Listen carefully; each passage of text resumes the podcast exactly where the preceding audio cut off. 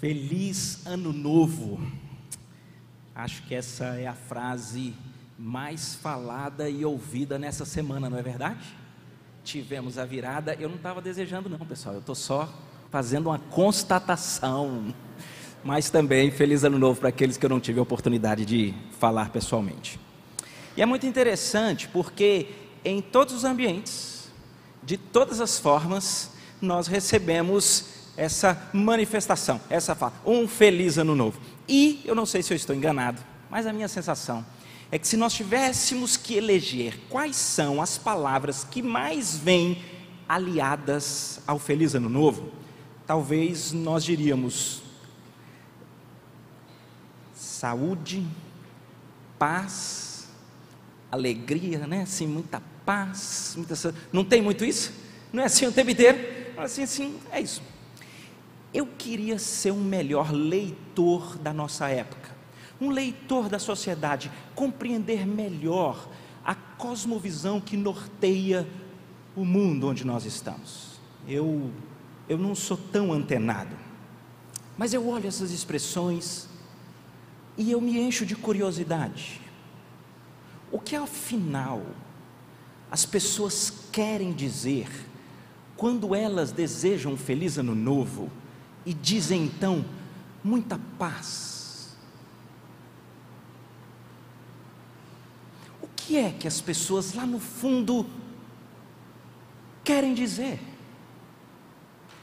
O que é, aos olhos da sociedade onde estamos inseridos, nos grupos todos onde você recebeu várias figurinhas dizendo muita paz, alegria, né? assim, o que é que quer dizer muita paz para 2020?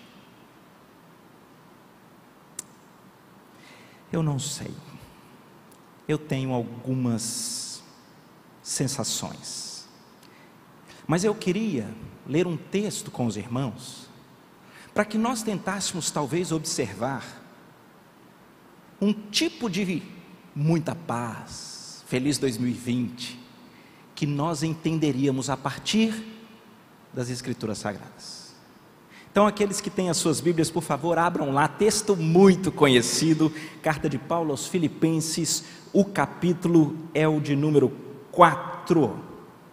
Capítulo 4.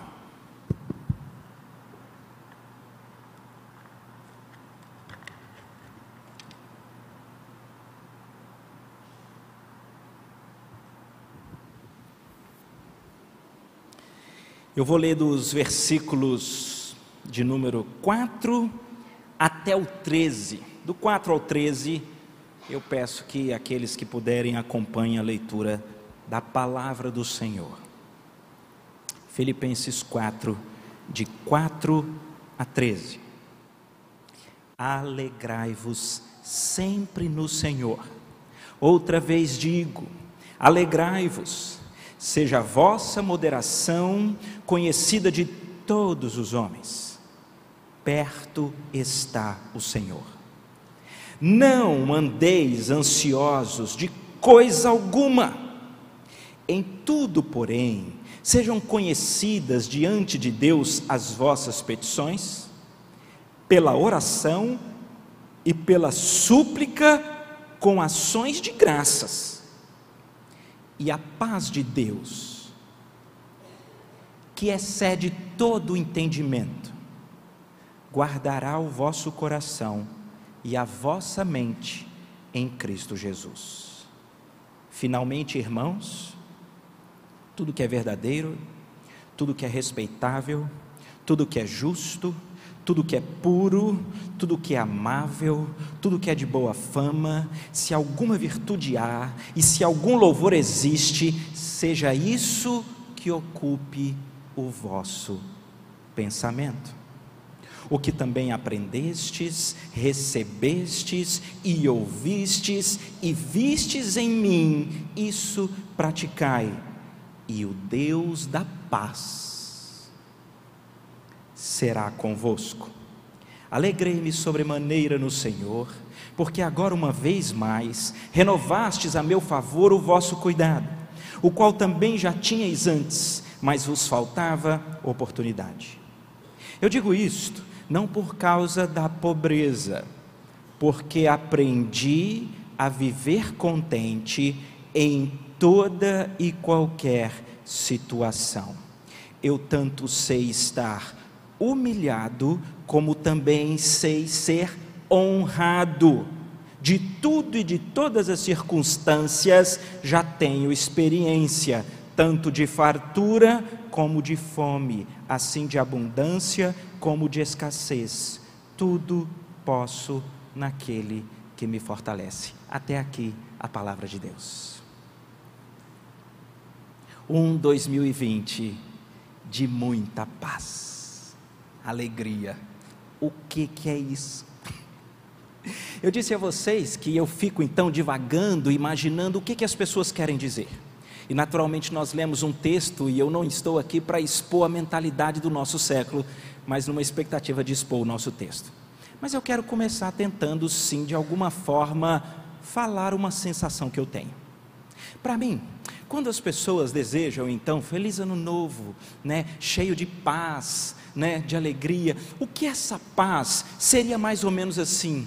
Olha, é, o meu desejo é que nada que você avalia que é ruim aconteça, e que tudo que você crer e imagina que é bom aconteça. Essa é a paz. Eu vou tentar falar de novo. A paz que o mundo deseja é que nada de ruim te aconteça, porque então você vai ter paz. Sabe aquele aperreio? Sabe aquela complicação? Sabe aquela humilhação? Sabe aquela escassez? Sabe aquele atrito? Sabe aquela confusão? Que nada disso aconteça para que você tenha paz. E, aliado a isso, que aquelas coisas que você tanto almeja, sabe aquele sucesso, aquela honra, sabe aquela abundância, sabe aquela fartura, sabe aquele seu desejo, que ele aconteça, porque não acontecendo o que é ruim, e acontecendo o que é bom, você vai ter então muita paz.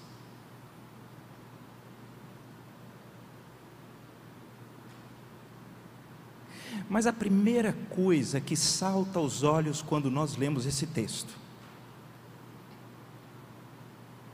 e que não é natural para nós, mas precisamos refletir sobre isso,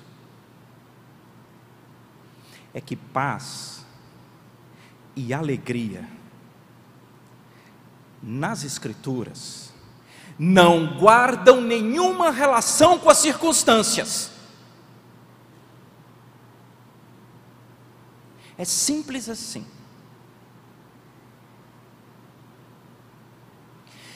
A experimentação de uma paz que excede todo entendimento e um contentamento que é arraigado e profundo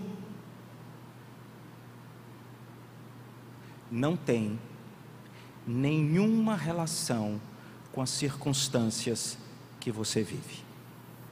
Não é isso que está logo aí no final, no versículo 12? Quando o apóstolo Paulo fala do contentamento, ele diz: Ei, ei, preste atenção, preste atenção. Eu sei o que é ser honrado, sucesso, bater palma, fui bem formado aos pés de Gamaliel, fui colocado no topo da liderança, persegui a igreja, batiam palma para mim, fera, eu sei o que é ser honrado, eu sei o que é ser humilhado, dedo na cara, eu sei o que é ser desfeito, eu sei o que é ter fartura, eu sei o que é ter e ter em abundância, mas também eu sei o que é não ter nada. Deixa eu dizer, de todas as circunstâncias eu já experimentei, as circunstâncias não definem o contentamento. É, é isso. A verdadeira paz que certamente é um dos temas que no início do ano a gente almeja ou pensa em paz, não diz respeito às complicações que você há de enfrentar e não diz respeito nem aos sucessos e farturas que você pode experimentar. E isso é completamente oposto ao que o mundo imagina como sendo paz.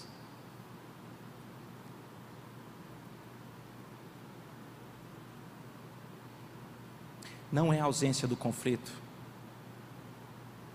não é o seu reconhecimento. Não, não é. E preste atenção, eu vou dizer uma coisa para vocês. Quem é, até fala muito, e eu já aprendi muito sobre isso, é, sobre esse perigo de nós depositarmos em aspectos até positivos da vida, toda a nossa expectativa de satisfação, de alegria, de paz, isso como sendo verdadeira idolatria. Quem fala muito sobre isso é o pastor Timothy Keller, várias vezes eu cito, ele tem um livro, Deuses Falsos. E ele diz isso: que talvez um dos piores modelos de idolatria que nós enfrentamos muitas das vezes sem perceber é quando nós depositamos as nossas expectativas de paz e de contentamento em coisas que seriam até boas se elas não tivessem sido colocadas no lugar errado. E não é por outro motivo que quando você coloca então a honra, o sucesso como sendo a minha meta em 2020, se eu for reconhecido, se eu chegar lá, se eu conseguir aquela posição, então se eu alçar esse voo, então eu terei contentamento, então eu terei paz.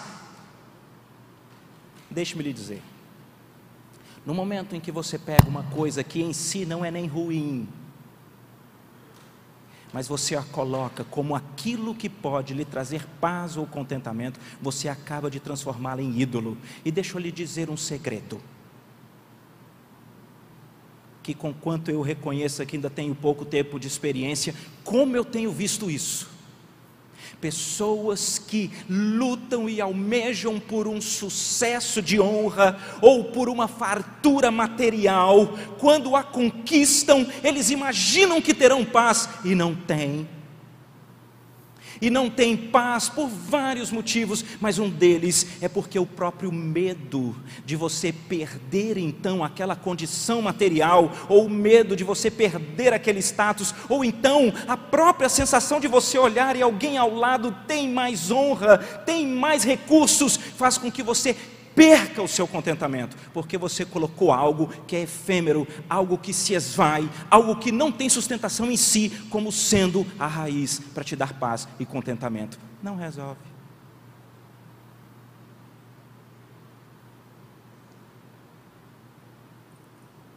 Então, o que é a paz? O que é a paz?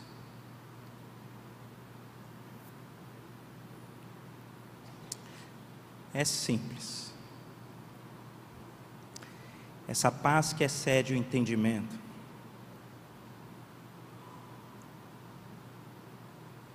Esse Deus da paz que está no verso 7, no verso 9,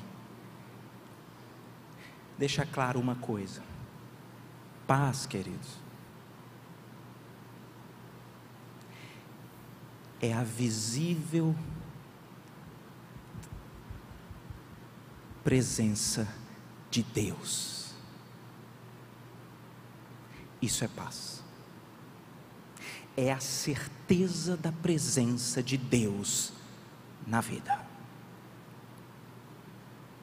Essa semana, semana de descanso, nós estávamos em Brasília e na casa do sogro.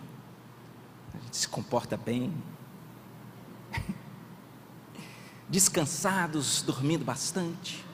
Já era mais à noite, os meninos tinham dormido, o sogro também. Falei, meu amor, vamos ficar abraçadinho aqui, assistindo um filme. Mas a gente nem assiste muito filme, porque é difícil achar um filme inspirador. É, é, é, que edifica, então, é tão mais complicado. Falei, gente, mas eu vou procurar então um Velho Oeste porque eu gosto de cavalo, vai ter muito cavalo, né? E não tem problema a gente assistir um faroeste ali, a gente abraçado. Mas procurando nos faroestes no YouTube, gente, filme livre, eu encontrei um, o, o, o título muito sugestivo, O Amor Vem Devagar. Falei, o que, que é isso? Vai dar certo? Abracei ali minha esposinha, fomos assistir O Amor Vem Devagar. Ô, gente, eu tenho 15 anos de casados, mas eu tenho uma reputação a zelar, porque eu sou homem e eu não choro, né? Gente, eu chorei o filme inteiro, que vergonha. Fiquei arrasado, chorei o filme inteiro. Mas por que eu estou contando isso? Por um aspecto, queridos. Talvez as perdas mais difíceis que nós temos para lidar na vida, nós encontramos ali naquele enredo. Então, logo no, no, no início do filme, você tem um, uma mulher que chega com o marido numa fazenda, eles vão desbravar, estão cheios de sonhos, é um negócio fantástico, é muito legal, você fica doido para dar tudo certo, mas na primeira saída ao pasto, ele tem um acidente, ele cai com a têmpora numa pedra, ele morre.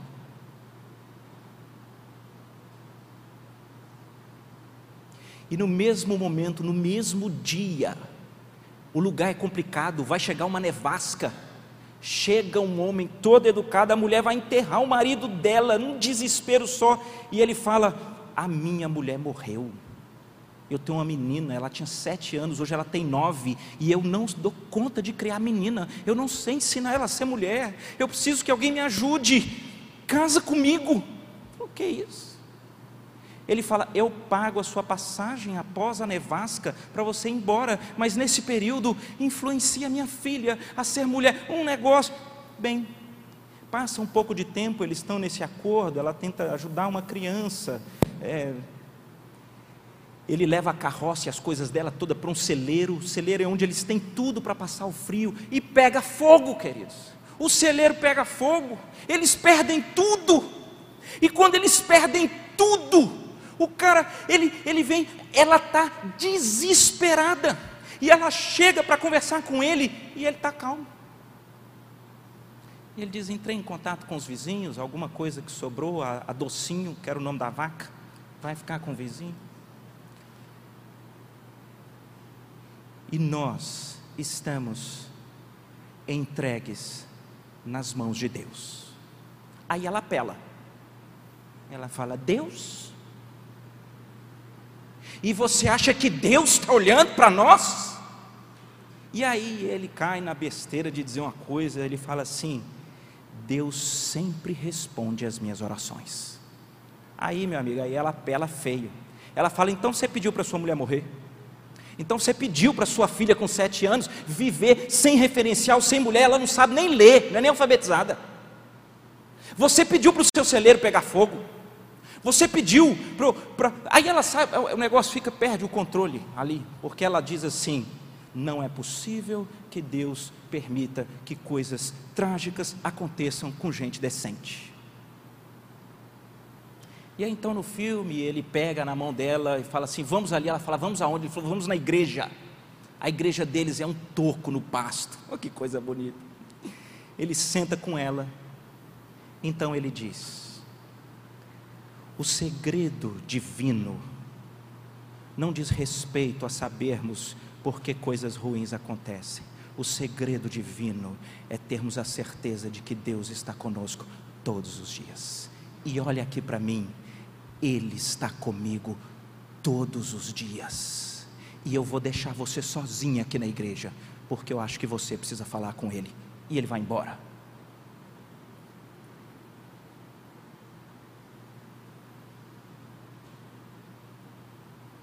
Isso é paz.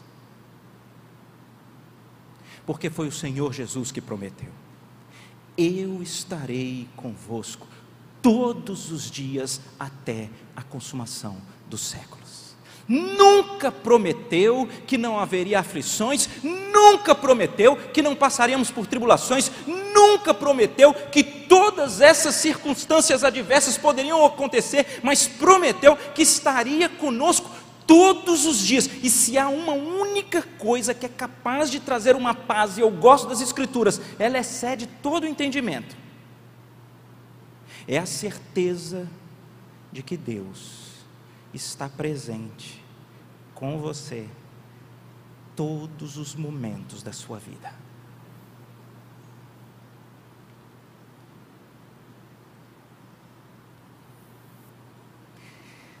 Mas o texto ele dá, eu vou colocar assim, ele dá alguns aspectos práticos que nos ajudam a experimentar e compreender o que de fato é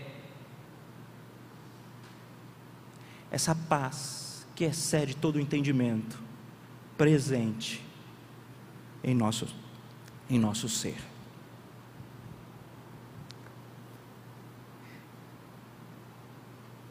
O primeiro aspecto prático que tem aí muito interessante é o versículo 8,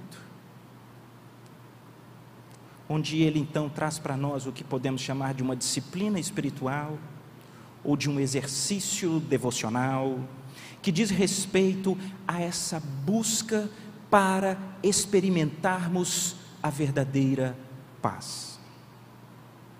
Finalmente, irmãos, tudo que é verdadeiro, tudo que é respeitável, tudo que é justo, tudo que é puro, tudo que é amável, tudo que é de boa fama, se alguma virtude há, se algum louvor existe, seja isso que ocupe o vosso pensamento. Eu gosto demais desse texto aqui. Sabe por quê?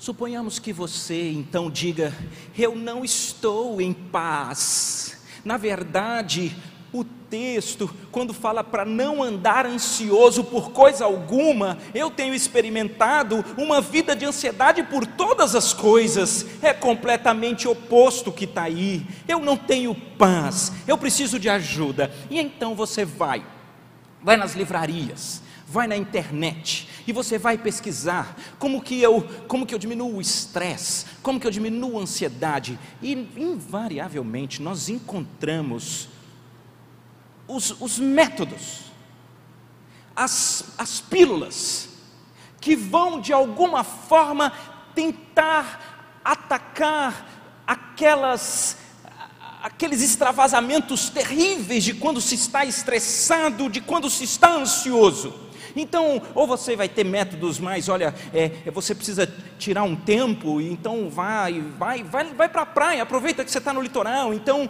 é, corre até suar e, e fica olhando para o mar, e esvazia sua mente de, de todos os pensamentos ruins, tira tudo que não presta e fica olhando ao horizonte. Então agora você respira e respira dessa e dessa forma, e assim invariavelmente você encontra vários métodos para que as pessoas consigam consigam aliviar essa grande tensão, essa grande ansiedade que tem sido um mal tão presente na nossa sociedade. O, o texto tem uma premissa diferente. Ele nos chama a pensar nas grandes questões da vida. Não é, não é, não é interessante isso? Ninguém imagina que alguém que procure um livro porque está muito estressado, está muito angustiado, está ansioso, então o livro começa: é, qual o significado da vida? Qual o propósito da nossa existência? O que ocorre depois, depois da morte? O cara fala: a última coisa que eu quero é isso aqui, eu já não estou mais aguentando. Pois a Bíblia diz o contrário. A Bíblia diz o contrário. Você quer experimentar essa paz que excede todo o entendimento, você quer ter a presença do Deus da paz com você, então você tem que pensar, e você tem que meditar, e você tem que pensar nas coisas mais profundas, mais puras, mais verdadeiras, mais respeitáveis, mais justas. Uau, Roberto, isso parece difícil. Veja uma coisa muito interessante que eu avalio que nós temos nesse texto. A paz de Deus, que é a sua presença em nós, diz no versículo 7 que ela faz uma coisa conosco. Olha o versículo 7. O, a paz de Deus, que excede todo o entendimento, guarda o vosso coração e a vossa mente em Cristo Jesus. É como se a paz de Deus fosse um exército, porque essa palavra guardar que está aqui é de é, é, é, uma expressão bélica, de proteção. A paz de Cristo é proteger a nossa mente e o nosso coração para que a pessoa de Cristo Jesus esteja tão internalizada, tão compreendida, que nenhuma circunstância da vida seja capaz de retirá-la. E aí veja o vínculo. Se a verdadeira paz de Cristo é manter a nossa mente, o nosso coração, o coração é o homem interior, são as nossas emoções, volições, psique. O, a nossa mente é a nossa razão, são os nossos raciocínios, todos eles estão protegidos e guardados por Deus para que a paz dele seja uma presença de Cristo na nossa mente e coração. E aí ele manda pensar nessas coisas. Ele fala: a paz de Deus vai guardar sua mente e o coração em Cristo, e você precisa estar pensando nessas coisas, porque afinal de contas, o que é verdadeiro? O que, que é o respeitável? O que é justo? E o que é o puro, senão o Senhor Jesus? Vá nos originais de cada uma dessas palavras. Até o respeitável que está aí, que parece que é para uma figura humana, respeitável significa aquele que é digno de veneração. A verdadeira paz está em nós pararmos no auge das circunstâncias que querem roubá-la e pensarmos nas grandes questões. Esse mundo não é por acaso, queridos. Deus criou todas as coisas. E Deus criou o ser humano. E Deus fez tudo conforme o conselho da sua boa vontade e fez tudo perfeito. O ser humano, por vaidade, por querer ser igual a Deus, por essa coisa que eu e você temos de querer ser o centro da história, nós nos afastamos de Deus. Mas se existe um Deus que é criador, ele certamente é muito mais sábio que nós. Se existe um Deus que ele domina sobre todas as coisas, certamente ele é muito mais poderoso do que nós. Sabe o que, que esse Deus fez? Esse Deus resolveu que, mesmo nós não merecendo, que Ele iria ao nosso encontro para nos resgatar. Só que havia um impasse, porque esse Deus ele é justo, e um Deus justo, ele não compactua com pecado. Um Deus justo não pode ver um mentiroso, um Deus justo não pode ver um promíscuo, um Deus justo não pode ver um avarento, um Deus justo não pode ver a gente e simplesmente passar a mão na cabeça e dizer está tudo bem. Não, ele é justo, ele condena pecado. Então ele cria um plano. O pecado seu e meu precisa ser condenado. Então ele diz: haverá um outro homem Assim como por um homem entrou o pecado no mundo, outro homem vai ter que receber a condenação por todos os pecados. Mas precisa ser um homem do tamanho do sacrifício puro que eu posso aceitar. É por isso que Deus entregou o seu próprio filho, Jesus, para ser homem e viver com a pureza que nenhum de nós consegue viver, mas para que ao final Ele lançasse sobre Cristo todas as nossas iniquidades, todos os nossos pecados, toda a nossa mentira, orgulho, vaidade, prepotência, arrogância, altivez, promiscuidade, sensualidade, materialismo, tudo isso foi lançado sobre Cristo. E aquele que não conheceu o pecado, Deus o fez pecado para que nele, sendo então de uma vez por todas encravada a ira de Deus sobre o pecado, nós pudéssemos, por substituição, receber a justiça que era de Cristo, e assim nós fomos enxertados na família de Deus, como filhos por adoção, por uma justiça que não é nossa, mas de Cristo. Pensa nessas verdades, pensa nessa pureza, pensa nessa justiça. Pensa nessas coisas, querido. Porque quando você pensa na realidade da criação e da eternidade, você descola das circunstâncias. As circunstâncias não ditam mais como que você vive por dentro, porque você medita nas coisas eternas. Toda a escritura é inspirada por Deus, é útil para o ensino, para a repreensão, para a educação na justiça, a fim de que o homem de Deus seja perfeitamente habilitado para toda boa obra. Você quer ter paz, você precisa meditar nas escrituras, porque Jesus diz em João 5: Vocês examinam as Escrituras, porque julgam haver nelas a vida eterna, pois são exatamente elas que testificam de mim. As Escrituras são sobre Cristo. Quando ele está com os discípulos no caminho para Emaús, diz a palavra de Deus que Jesus começa expondo Moisés e todos os profetas, e ele fala para aqueles discípulos tudo o que havia nas Escrituras a respeito dele. A palavra de Deus é quem nos revela essa majestade da verdade, da pureza, da justiça. E quando nós meditamos nas Escrituras, a paz de Deus que excede todo o entendimento está guardando a nossa mente e o coração, sabe por quê? Porque Cristo está lá dentro, e nada rouba, e nada rouba. Eu tive acesso a uma pesquisa, o pessoal dos Estados Unidos adora uma pesquisa, e é impressionante. Tem um centro lá isso daqui não é que eu ouvi dizer e nem só, né, ou recebi. Eu fui atrás, é o Center for Bible Engagement. Gostou? Ficou bom? Bem, é o centro para o engajamento bíblico. Durante oito anos, eles pesquisaram mais de 100 mil pessoas. E a pesquisa é exatamente para identificar qual que é o nível do engajamento das pessoas com a Bíblia, porque eles constataram uma coisa curiosa. A quantidade de venda de exemplares bíblicos é enorme. Mas parece que a quantidade de pessoas que realmente meditam, pensam e estudam as Escrituras é diminuto. Bem, eles então entram em contato e eles têm uma primeira pergunta de enquadramento, tá? A pergunta então é: quantas vezes na semana você medita nas Escrituras? Tá bom? E aí então você foi enquadrado em ali dos grupos, e aí a partir daí ele vai perguntando sobre vários aspectos da vida. Aspectos sensíveis. Você tem problema com ira? Você tem problema com pornografia? Você prega o evangelho na rua, no seu trabalho? Você discipula alguém? Você é infiel? São pelo menos umas 20. E bem, eles têm então lá no, no site deles compilado toda essa estrutura da pesquisa, mas há uma coisa que me chamou muito a atenção, e está muito estampado no resultado da pesquisa.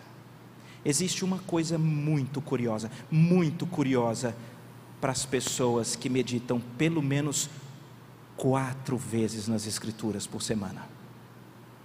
Parece que quando você modula e separa o grupo das pessoas que, uma vez ou duas, parece que a quantidade de pessoas que lidam com ansiedade, com ira, com pornografia, com infidelidade, é mais ou menos o mesmo. De repente, quando você separa o grupo das pessoas que meditam nas Escrituras, pelo menos quatro vezes na semana, algumas coisas saltam aos olhos. Primeiro, um dos itens era o sentimento de solidão. Nesse grupo que vai às Escrituras, quatro vezes ou mais por semana, o número de pessoas que disseram ter sentimento de solidão foi 30% menor do que nos demais. Acessos de raiva. Nesse grupo, o índice foi 32% menor do que da média das outras pessoas que têm Bíblia em casa, mas que vão a elas no máximo duas ou três vezes. Sentimento de amargura nos relacionamentos conjugais e com filhos. 40% menor. Sentimento de estagnação espiritual 60% menor. Nesse grupo de pessoas que meditam nas Escrituras, pelo menos quatro vezes na semana. Problemas com pornografia, 60% menos do, do que aqueles que têm contato apenas uma vez ou duas. Mas uma parte positiva também muito interessante. O índice nesse grupo de pessoas que vão às Escrituras pelo menos quatro vezes na semana, pessoas que compartilham a sua fé com descrentes, o número é 200% maior do que no outro grupo. Pessoas que discipulam outros novos na fé, 230% a mais. Queridos, nós não precisamos de pesquisa, mas eu achei tão curioso, porque você quer um segredo para você vencer os inimigos que nós temos, que são a nossa própria carne e o nosso pecado, o mundo que tenazmente nos assedia e Satanás que nos rodeia. Pense nas coisas do alto. Nós somos completamente invadidos pelas notícias que pululam nesses negócios aqui, e nós acordamos nas aflições atrozes desse mundo e somos envolvidos com todo tipo de complicação terrena, e nós perdemos a oportunidade de meditar na palavra de Deus, pensando em tudo que é puro, tudo que é verdadeiro, tudo que é respeitoso, tudo que é justo, e atenção, a Bíblia diz: tudo que é amável porque meditar nas Escrituras não é apenas você ter que estudar, como às vezes nós estudamos na faculdade ou no colégio, porque tem que fazer prova. Nós meditamos porque nós amamos a palavra de Deus. Você quer fazer planos para 2020? Você quer ter paz? Não faça planos de circunstâncias que mudem. Faça plano de sua vida com Deus. E coloque como meta esse privilégio que era o estudo da palavra de Deus de uma maneira constante, de uma maneira em que você medita, em que você deleita, em que você vai conversar sobre isso, queridos. Isso muda completamente a, no, a nossa mente e o nosso coração. Um outro tema que a gente precisa caminhar para o final, muito curioso que tem aí, um outro aspecto prático. Ele diz no versículo 6: não andeis ansiosos de coisa alguma, em tudo, porém, sejam conhecidas diante de Deus as vossas petições, pela oração e pela súplica com ações de graça. Não é curioso isso aqui? É curioso isso aqui, eu não sei se você já prestou atenção. Porque a gente pode apenas olhar esse texto e falar que a gente precisa orar, e precisa. Mas o texto cria um tipo de oração, que é uma oração que ela não é muito natural para o ser humano. Você sabe o que é súplica? Súplica é aquela necessidade premente que você tem, que você clama, pois o texto diz que súplica e que petição para Deus, ela tem que ser feita com gratidão. Não, não, não, não, não, Roberto, peraí, não. A ordem não é assim, não. Eu tenho que fazer a súplica, eu tenho que fazer a petição, e quando Deus intervir e realizar o milagre, ou realizar o impossível, então eu vou ter gratidão. Não é assim.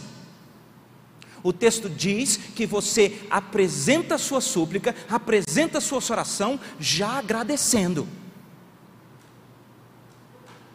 E esse é um outro exercício espiritual que nós precisamos aprender. Porque sabe o que está por trás disso? Está por trás uma pessoa que medita nas Escrituras. Espera aí, Deus é soberano? Romanos no capítulo 8 diz assim: Se Deus não poupou o seu próprio filho, antes o entregou por nós, por acaso não nos daria com ele todas as coisas? Deus é poderoso, queridos, pode dar todas as coisas, mas Ele é soberano de tal forma, e Ele me ama de tal forma, que eu apresento a minha súplica e eu já agradeço a Deus pela resposta, porque se for não, ela é a melhor para mim, e nós não queremos isso. É por isso que nós não temos paz. Senhor, eu preciso desesperadamente de passar nesse vestibular, eu preciso desesperadamente desse concurso, eu preciso desesperadamente da Mariazinha. Mas eu te agradeço, porque eu sei que a tua resposta vai ser a melhor. Isso traz paz, querido. É uma oração com ações de graça, é uma oração com gratidão, não é separado. Ouvi uma frase, gostei demais dela. Nós podemos ter certeza de que todas as nossas petições nos seriam dadas,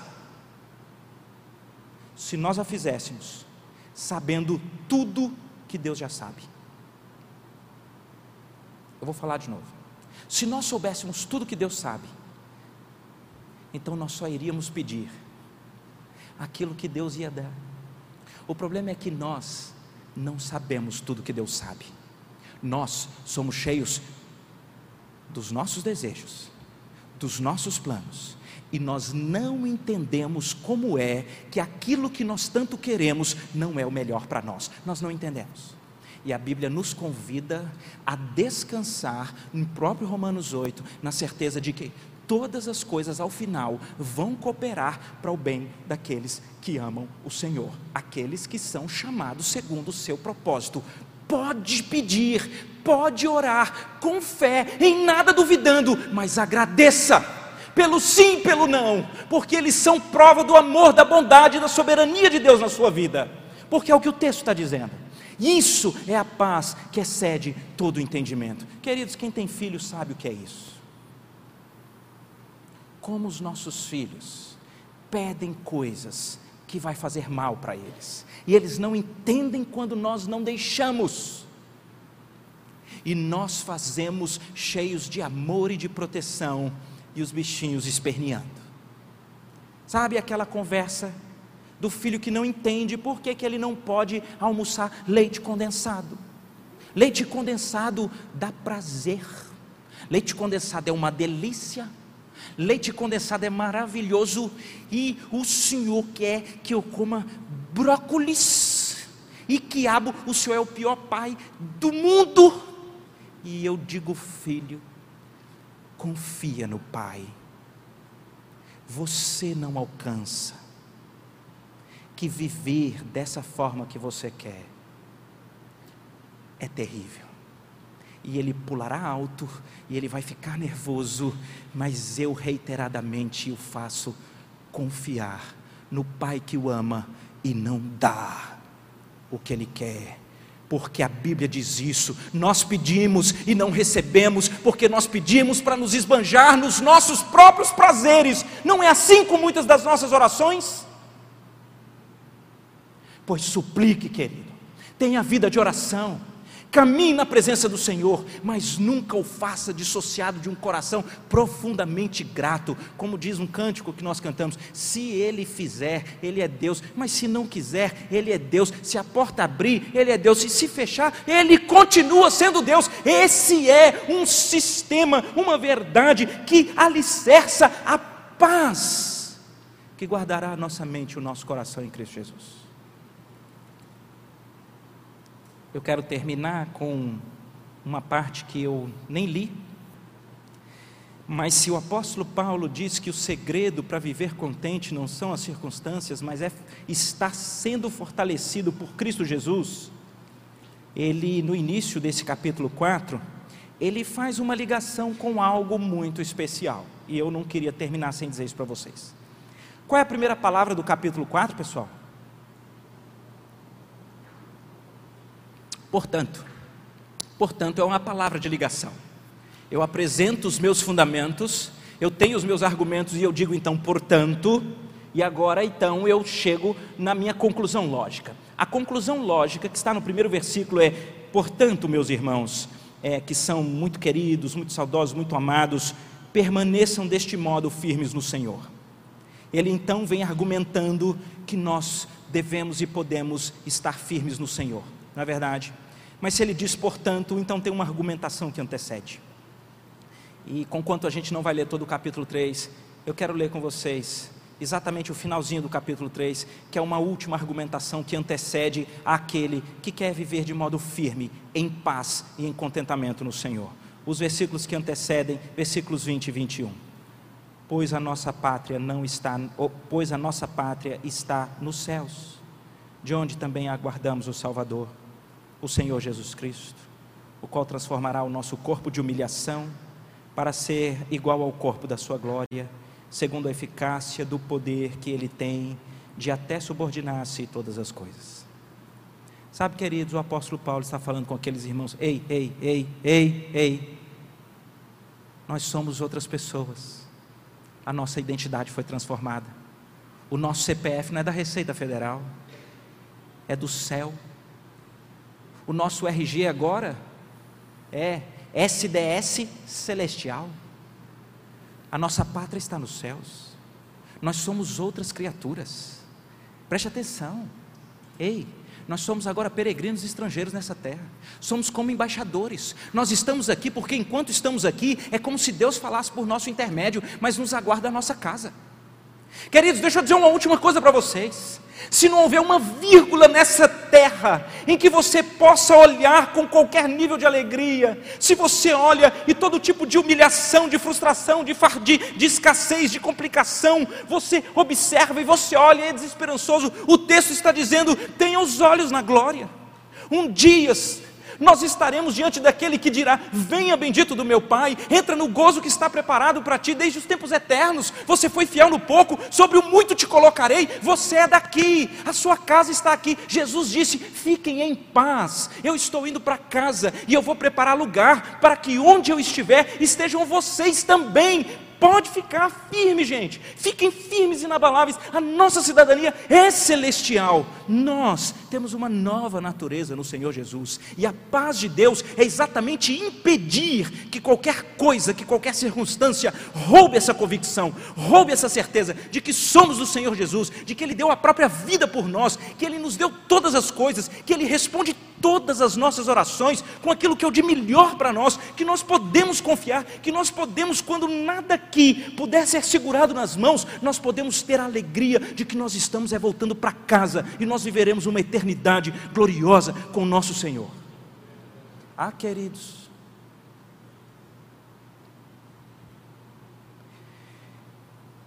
se esse é o conteúdo semântico de paz, então, de fato, eu desejo para todos vocês muita paz em 2020. 1871 houve um grande incêndio em Chicago. Havia um advogado muito bem sucedido que resolvera usar todos os seus recursos comprando imóveis e naquele final de ano, ele perdeu todos os seus bens. O nome dele é Horácio Spafford. Ele tinha esposa e quatro filhas. E ele ficou sem nada. O período que se seguiu, um período muito difícil de tentativa de reconstrução, uma luta muito complicada. Dois anos depois, ele então resolve com a, com a sua esposa que valeria a pena tentar passar um período de tempo na Inglaterra. E ele, então, ali resolvendo as muitas coisas, ele embarca a sua esposa e as suas quatro filhas, que seguem em 1873 para a Inglaterra. No meio do Atlântico, há uma colisão de navios. E o navio que elas estavam afunda e não tem WhatsApp, não tem satélite, só chega a notícia que o navio afundou. Ele está nos Estados Unidos, sem saber o que pode ou não ter acontecido, quando então a sua esposa, que ao ficar desacordada, de alguma forma ela foi resgatada, ela sobreviveu e as quatro filhas morreram. Ela é levada à Inglaterra e então ela manda um telegrama para ele. E o telegrama continha apenas duas palavras: salva sozinha. Aquele homem então busca esforços para pegar o próximo navio para a Inglaterra para se encontrar com a sua esposa. E ele está fazendo aquele mesmo trajeto quando então é dito: foi neste local em que o navio afundou e as suas quatro filhas faleceram.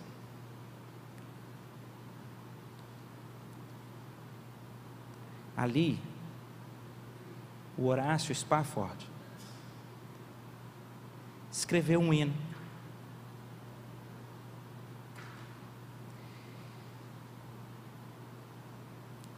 E esse, e esse hino se tornou um hino mundialmente conhecido e que abençoa muitos de nós.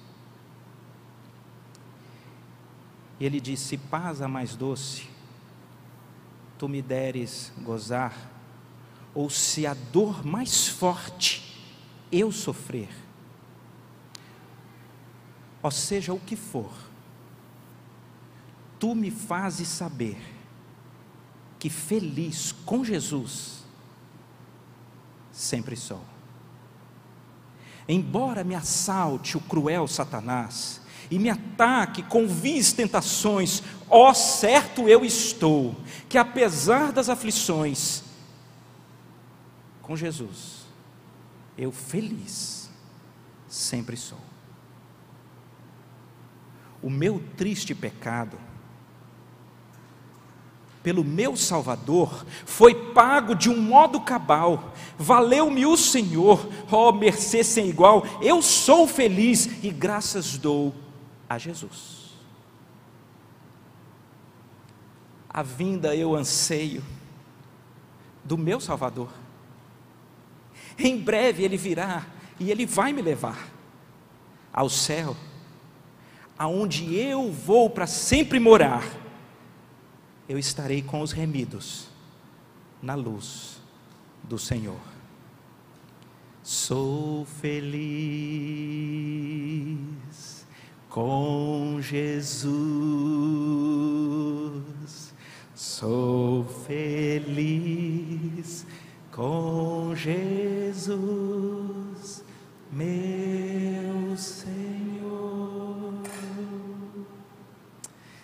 Pai, nesse início de ano, somos tomados de um anseio de paz, de alegria, mas não queremos como o mundo a dá, não queremos que seja estribada em nada passageiro ou efêmero, queremos essa paz que é a tua presença, independente das circunstâncias. Queremos essa paz que torna nossa mente e coração guardados em Cristo Jesus. Queremos, Pai, um humano onde seja amável, onde seja desejável, onde seja querido por nós, o meditar no Senhor, o meditar no que é verdadeiro, no que é respeitável, no que é puro, no que é justo, no que tem louvor Queremos, Pai, clamar, mas queremos ter um coração sempre grato. Queremos, Pai, descansar na tua soberania de um Pai que é muito mais sábio e que sabe ao final coordenar todas as coisas para o nosso bem. Queremos, Pai, anelar, Pai, pela nossa cidadania celestial, porque o Senhor diz que nós já somos, que nós já estamos assentados nas regiões celestiais e que em Cristo já nos foram doadas todas as coisas que conduzem à vida e à piedade, e que o Senhor virá, Pai, para fazer novas todas as coisas. Pai, pelo amor de Deus, lança fora todo medo, tira fora toda ansiedade, resgata